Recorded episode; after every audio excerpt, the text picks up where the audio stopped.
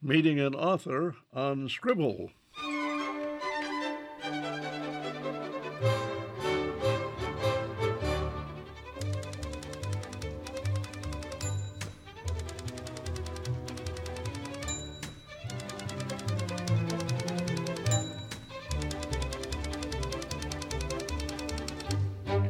Welcome to Scribble 30 minutes of conversation, comments, and reviews on reading and writing, editing, publishing, and selling books.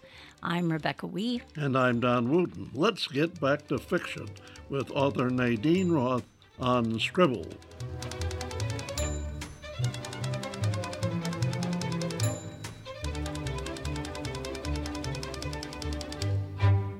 Yeah, Rebecca and I have been nattering on for the last two or three shows. we need some some new energy, some new blood, some new words in here. Nadine, we found out about you when you were at that uh, confab that the artsy bookworm put together. That's right, yes. And suddenly there was a list of authors we'd not heard of. Yeah. And we thought, well, we better put the arm on Tamara and uh, get hold of these people. Yep. There are some great authors in this area. I've met a lot of really wonderful people. Yep. Well, as a matter of fact, this is our uh, what what 387th program, and Yeah. uh, Wow. we haven't just been talking for most of them. We've had authors on. Uh, I have a listing somewhere of 200 and I forget how many authors, which is just amazing. And mostly local, you know, from the Oh, area. yeah, We've got once Well- in a while an outsider, but Yeah, two or three through the years, but all the rest are local. How did you become a writer? Well, uh, it's been a long journey for me. Um, I'm a retired teacher, and I um, would teach my I taught first grade and third grade, and I would teach my little kids how to write sentences and punctuation and all those kind of things. And um, you know, just kind of went about my business. And then I had an opportunity to do um, the Eastern Iowa Writing Project at St. Ambrose. oh yeah. And that changed my whole outlook on how writing should look. And I stopped worrying about um, punctuation and things like that and started really getting into the story that people needed to tell.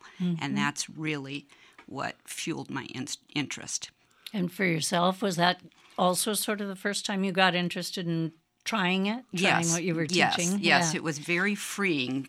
Um, we the the um, activities and the exercises we did were so freeing. It just really lit me up. I was so excited. yeah. Well, you know, it's true. When you spend your time with the rules, uh, all of a sudden you discover you feel kind of hemmed in, like you're. You, you, I don't like like little bars all around you. Right. Mm-hmm. Mm-hmm. Yeah. I think that's one of the things at Augie that we try when students are new to creative writing. You know, mm-hmm. it's like, yeah, we, we still want to be able to read a sentence clearly, but you've got so much room to move and their own engagement changes. Right. And for me, it was getting that word on the paper, and then we'll look at punctuation. Yeah, Let's exactly. not worry about if we have a period at the end of our first sentence.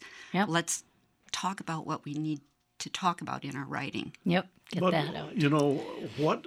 Uh, you say that freed you, but what prompted you to dig in and write a whole novel?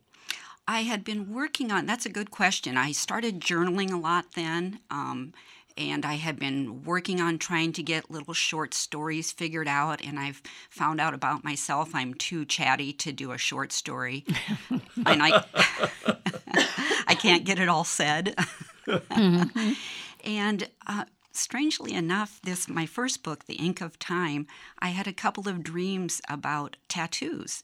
I don't have any tattoos, but I had this same dream like three times, and it was the most awkward dream. And so one day I just went to my computer and I opened it up and I typed the first sentence.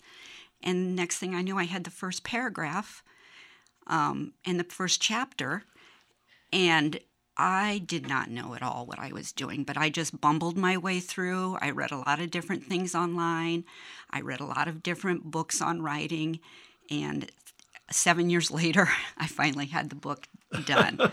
But that's so beautiful that, you know, you have a dream and then a line, and then it's almost like something takes over, It, right? it really did, and it mm-hmm. really has. It's just taken over. If I'm not writing, I'm agitated. yeah, yeah. I'm thinking about writing. When I am writing, I'm agitated because I am writing. It's hard. Yes, yes, it's the writer's dilemma. It's like all I want to do is write, but I'll clean the toilet first, and then I'll do this instead, and then I'll do this. Right. Well, you know, you mentioned dreams.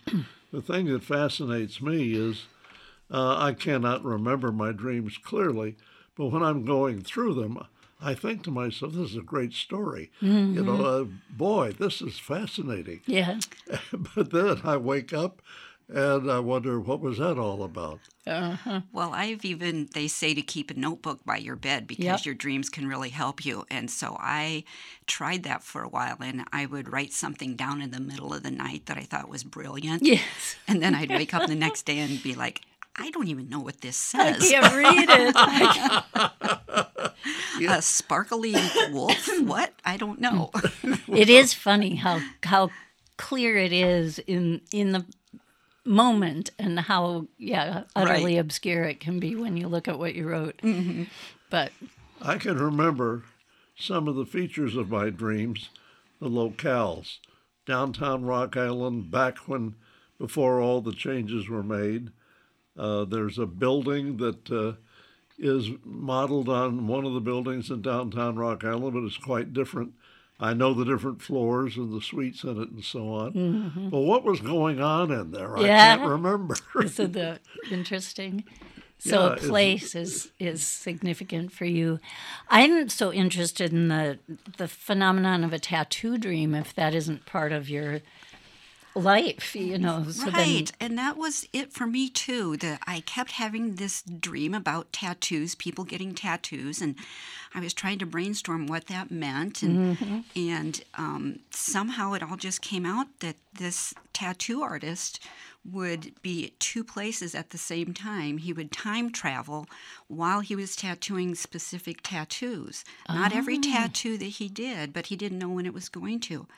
And over the course of time in the story, he figures out a big family secret of his girlfriend. Ah. And and that's what all the tattoos that he was doing that made him time travel were giving him clues along the way. oh what a cool idea that's wonderful What a perfect title, though, The Ink of Mm-hmm. Time. yeah Is there a part of that you can read for us? I can, yes. Um, I'm going to start with the first chapter because this first sentence, like I said, it just popped into my head Yeah. and I started typing.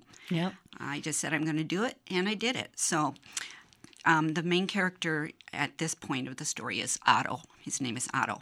Otto had never gotten ink done, not in the traditional sense anyway.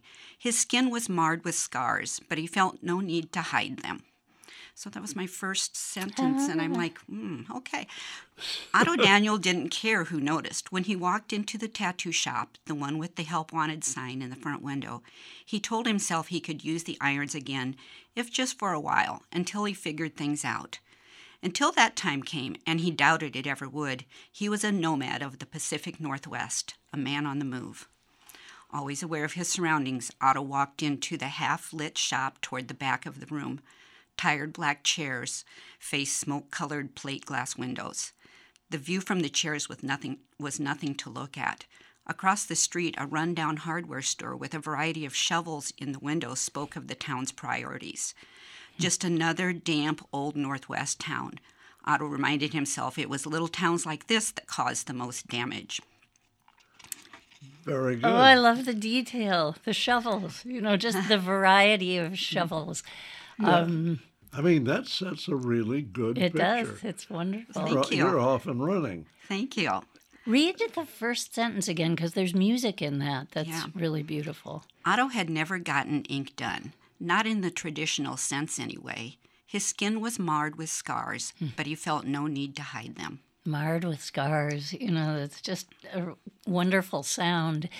And the kind of thing that when you're teaching, I think when we teach creative writing, we focus on you know work the music, do, but when mm-hmm. you're the writer, it's often just there. I mean, Right, Sometimes you revise with an eye to that, but sometimes it's just comes. The words That's- just come, yeah, Yeah. they're of their own volition. And sometimes I'll go back and read something I wrote and go, "Wow, I wrote that." yeah, exactly. Isn't that funny when that happens? Mm-hmm. You write something, and later on you go back and read it, and you think, "Where did that come from?" Right. Yeah, Mm. yeah. That's wonderful. Yeah, exactly. I'm better than I thought. Yeah, it doesn't happen that often, but it, when it does, Hmm. Yeah. it's a real lift. But you know, uh, I sense uh, kind of a not a preoccupation, but uh, your interest is in time because your next book is not a moment too soon. Right, and it's the sequel to this book. So this will be a three book series, and the final title will also have kind of some sort of a time at, um, component to the title. I just don't know what it's going to be yet. Okay, so, you know there's a third book coming. Yes, but- I'm working on the third book. I'm about 8,000 words in. Okay. And this, the first one took me seven years. It was four years between these two, so my goal is two years between the next ones. Okay. Because I'm not getting any younger. You're picking up speed. Well, you're learning what you're doing, too, Right. But you it- Exactly. It took seven years to write the first novel. How many years to write the second? Four. 4 Mm-hmm. So the next one will just take two years. That's what you're right. saying. Exactly. that's you know that's interesting when you when you finish a novel and you think well there's more to tell Right. and that leads to another book which then leads to a third read a little bit more from the opening of uh, uh, the ink of time Okay, so Otto had just walked into this old, tired tattoo shop. Black and white tiles alternated like giant checkerboard on the floor, leading to a cluttered display glass display case that divided the reception area from the work area. Behind that, four tattoo stations were cleaned, stocked, and ready for artists and customers. Otto paused at the display case. Hello? he ventured. A broad shouldered tattooist looked up and smiled. Needin', needin' a tat, buddy? His tattooed biceps rolled as he twisted Otto's way from the portable tattoo chair he sat in. On the television, a game show contestant gave the right answer. She ran up the steps to the stage while the audience roared and applauded. Otto surveyed the shop, thinking of his options, still not sure if this was the way to go. He didn't know what he was looking for. He just knew that he couldn't settle until this uncomfortable feeling left him. But there was something about this place. Next to him, a glass display case held binders full of artist samples. A poster advertising an upcoming tattoo fest had been taped to the glass from the inside. On top, a cash register presided. Its design, sleek and space agey at one time, now just looked like a caricature of the modern era. Nah, looking for work, he finally replied. Still turned in his chair, the tattoo artist's smile faded and his eyes shuddered. the big man hit the volume button on the remote as he deliberately looked Otto up and down. What do you know about tattooing? he asked. Don't look like you have any. Otto looked him in the eye and stood a little taller. Been in the business for a while now. I know the irons. I'm pretty good with a tattoo machine.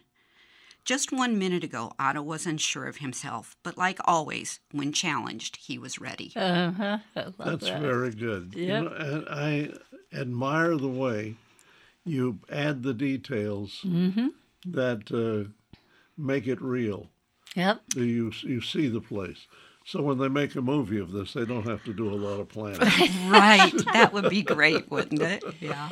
Well, how much research then did you have to do about people who do tattoos or have them or I did do quite a bit of research. Um, I have lots of, of course, lots of friends with tattoos, and I would just ask them point blank questions specific to what I, the thing I needed to know. sure Um, I went with a friend who was getting a tattoo, so I went with her to the tattoo place. And um, I also, there's a tattoo artist, and I, I hope I remember his name correctly. I think it's Jeff Johnson, and I hope that's not wrong, but he um, is a renowned tattoo artist in um, Oregon. And so I read his autobiography. Okay. And that helped me pick up a few things that I should add in here. Um, one of the things that I added to the story that I hadn't even thought of was security, that sometimes kind Oh, of rough, sure. rough characters Yep. can come. And I hadn't thought of that part. Yeah, that so I added some scenes uh, with a little bit of security issues. Yeah, yeah. That's uh, you know, it's interesting that you can just go down a rabbit hole like that. You start out on a general subject, and then you have to get the details. That's what uh, that's what bugs me because I suddenly have an impulse that I want to write about this, and then I think, yeah, but you don't know enough about it. Oh, but you can just sit down and write a first line. That's You're right. learning. Well, sit down and see what happens. There have been many times when my two hours of writing time in the day have been almost all research. Yeah. And then, you know, you do go down those rabbit holes and you do Yep. start finding strange things that you need to get back on track or Well, that's very much. How do you Part organize your day? Uh, you have a family? I do. Um, my children are grown, and um, my husband and I are both fortunate enough to be retired. So um, we are busy being retired. We're very, but I try to write for a couple hours in the morning if I can. Um, usually later in the afternoon, I try to um, find a minute to. Um, do some social media things um, and schedule some things. I'm definitely not um, very disciplined, that's for sure. So there's not a particular time of day where you sit down to write, Right. but you do have two hours. You, I yep. try, yeah. Yeah. What is what is it about the morning? So many writers, uh, as over the years as I read about them, they write in the morning. I can't do anything in the morning. I know more writers who write really late at night, but you're right that it's it's I guess I think better in the morning than I do at night. after having slept. Mm-hmm, And I can only do it at night because I don't have the list of things I should be doing in my head. It's Right. nighttime. I'm supposed to, if anything, I should be asleep. Well, for the first five years that I wrote this book, um, I worked full time. So I would come home after work, and it worked. I probably was more productive even then because I was so busy. So Yeah. I would, you know, sit down for a couple hours and run back and forth to the stove and stir the Yeah, dinner or whatever, yeah, you yep. know, and things like that. Yep. So Oh yeah, I well as I've said many times, I can't write without a deadline, hmm. and so I'm a deadline for a novel would be a year or two, and I think well I have a few months. Yeah. That's why you have to break it down, like you're you know, saying. It's I kind of- um, started a blog a few years back um, to practice that exact thing: is having a deadline and um, creating or finding a topic to write about each week. And it was a great, um, a great exercise in helping me develop myself as a writer. yeah. What is your blog?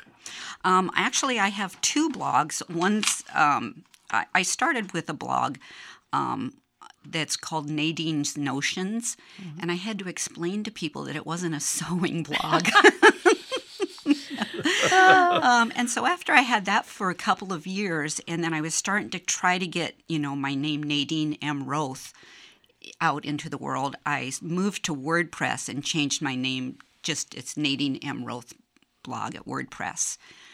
And um, so uh, on both blogs, it's a lot of just um, books I've loved, um, books I haven't loved, um, personal life things. Um, the more recent blog posts have been a lot of my journey as a writer. You know, the more um, the more recent ones have been more of that. Do you belong to any uh, writers group, or uh, do you do any studying about writing? I I have the to be read pile. Yeah, yeah. continues to grow at my house. Um, one book that really uh, made a difference for me of understanding uh, what what story is was by Lisa Cron, C R O N, and it was called Story Genius, and it was about the science of story and how it's uh, where our brains are wired to be storytellers, and it was very very interesting. Um, it really helped me understand what I was trying to do. Um, and then I'm also in a writing group called the Quad City Scribblers, and um, so we we meet once a month, and um, they're a great group too. We have had some of the scribblers on, but I've had trouble trying to find out who is in the scribblers so I can pester them to come on the program. Is Well, it I- secret? I it's a might- secret group. I might be able to help you out a little bit with that. Uh, Nadine, you're going to hear from me because it sounds like a very interesting group. It is. It is. Um, the first business when we get together is taking care of each other as writers, not, and then our written work comes in after that. And I love that about the group. yeah. How many are there? Um, there are 31 people in in the group, but I've only been to meetings where there's been like up to six to eight people. Okay. So usually it's just a smaller. and that's a better number to work with. Anyway. It really is. you know, yes. Well, It's like the Quint Cities poets. Uh, you know, the the number is small, but it changes over time. Right. People move in and out. I've been mostly out because I'm not. I was faking it as a poet just to go to the meetings. They'd have let you come. You could, we could- No, there is something though, isn't there, about community? It's sort of like eh, you can exercise on your own, but if you have a trainer or a group of people that you're meeting regularly and you have the practice of it, it- Yeah, you share ideas and brainstorm what humps you're trying to get over and things that you've done for your marketing, and Yep. it's just a good thing. yeah. Do you critique each other? We do, yes, yes, we do, yeah, and that's um, that's fun too because we all trust each other. Yeah, that's important. Mm-hmm. And that's easier to do too if you have fewer people. Right. You know, we try to keep writing workshops around 12 or 15 people, which feels like a lot. And when we get smaller classes, it Mm-hmm. people just trust each other more easily if you're writing something raw. Um, yeah, it's easier to not have a huge room of faces looking at it. Okay, what led to Not a Moment Too Soon?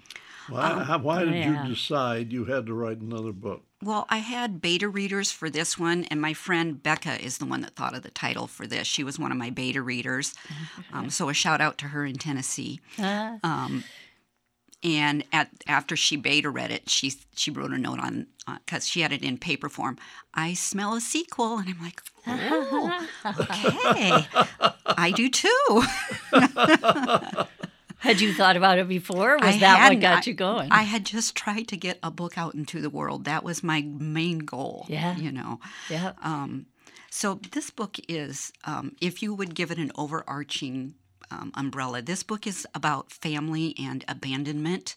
Okay. And then this book is about dealing with things that happened in the first book. So it's about family, but it's also about l- learning to love yourself and um, addiction.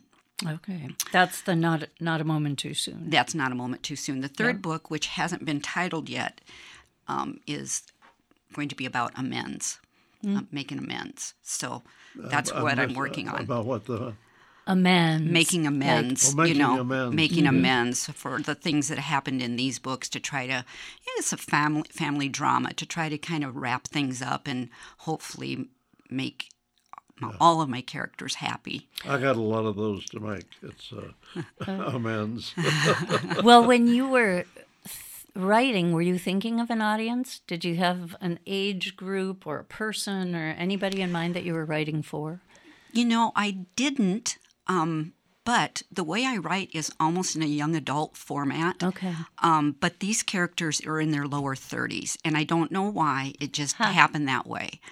Um, but I, um, I write, my chapters are short. My chapters are usually just a scene or two, and they just keep moving along. Yeah. Oh, that's cool. And I love that you're kind of just going with the unknown, you know, saying, I don't know why I'm writing about this or this age group, but there they are. Well, and this the second the second book, I thought it was going to be a nice and happy and pretty, and things were going to turn out, and it just kind of took on a life of its own, and And it didn't go that way. Um, and it didn't go that way. Isn't that funny how that happens? It is. It is. I know uh, you you uh, read about authors or composers Wagner talking about the ring. Says it just kept changing under my hand. Mm-hmm. Uh, Yeah. you, you, sometimes you don't know where you're going. But you used a term that uh, I've not heard before: beta reader. Oh, okay. What's that? Um, a beta reader is um, someone who uh, volunteers to read your book before you're ready to have it published or uh, actually have it go to an editor. The beta reader, my beta readers, I always give them an assignment because you know, being a teacher, th- I I warn them they have an assignment. Uh, so they read for things that don't make sense to them, things that they feel like could be expanded upon um, things that they feel like are maybe redundant or don't flow with the story. Just anything in the story that would Yeah. make it stronger and tighter and better.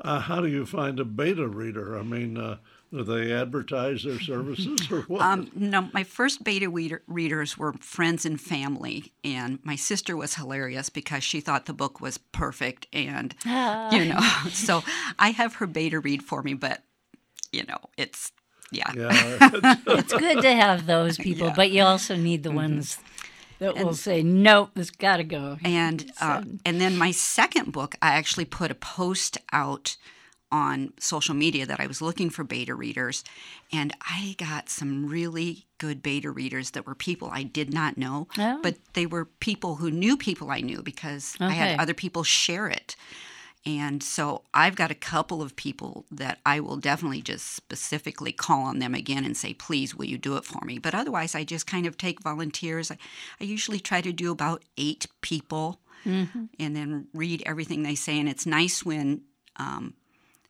most of those people will have a comment in about the same place of the book. Then I know it's really s- Yep. a strong need or whatever. yeah. That's uh, a friend of mine who was a writer. When I would read his stuff, Well, you were a beta reader. Yeah, well, every time he saw me reach for my pen, he says, "Every time you do that, that's like a knife to the heart." Yeah, you have to get, I mean, to be workshopped or to, to have a reader, you have to let go of some of that. I mean, some people are good with it. Give me, give me your feedback, and some are like that. You know, it's just a panic and a kind of. Well, you know, at at what point do you you you have a beta reader before you have it edited? Yes. Yeah. Yes. And uh, that's quite a process. It must take a while to get all this done. It does. And that's another thing I tell my beta readers. Like, I give them two months, you Mm. know, and if they can't get it back to me within two months, then I'm going to ask them to decline, you know. Yeah. Yeah. Um, except my one beta reader who gave me the title on this book, she was a beta reader on this one and she went through a hurricane, so I gave her a pass. Oh,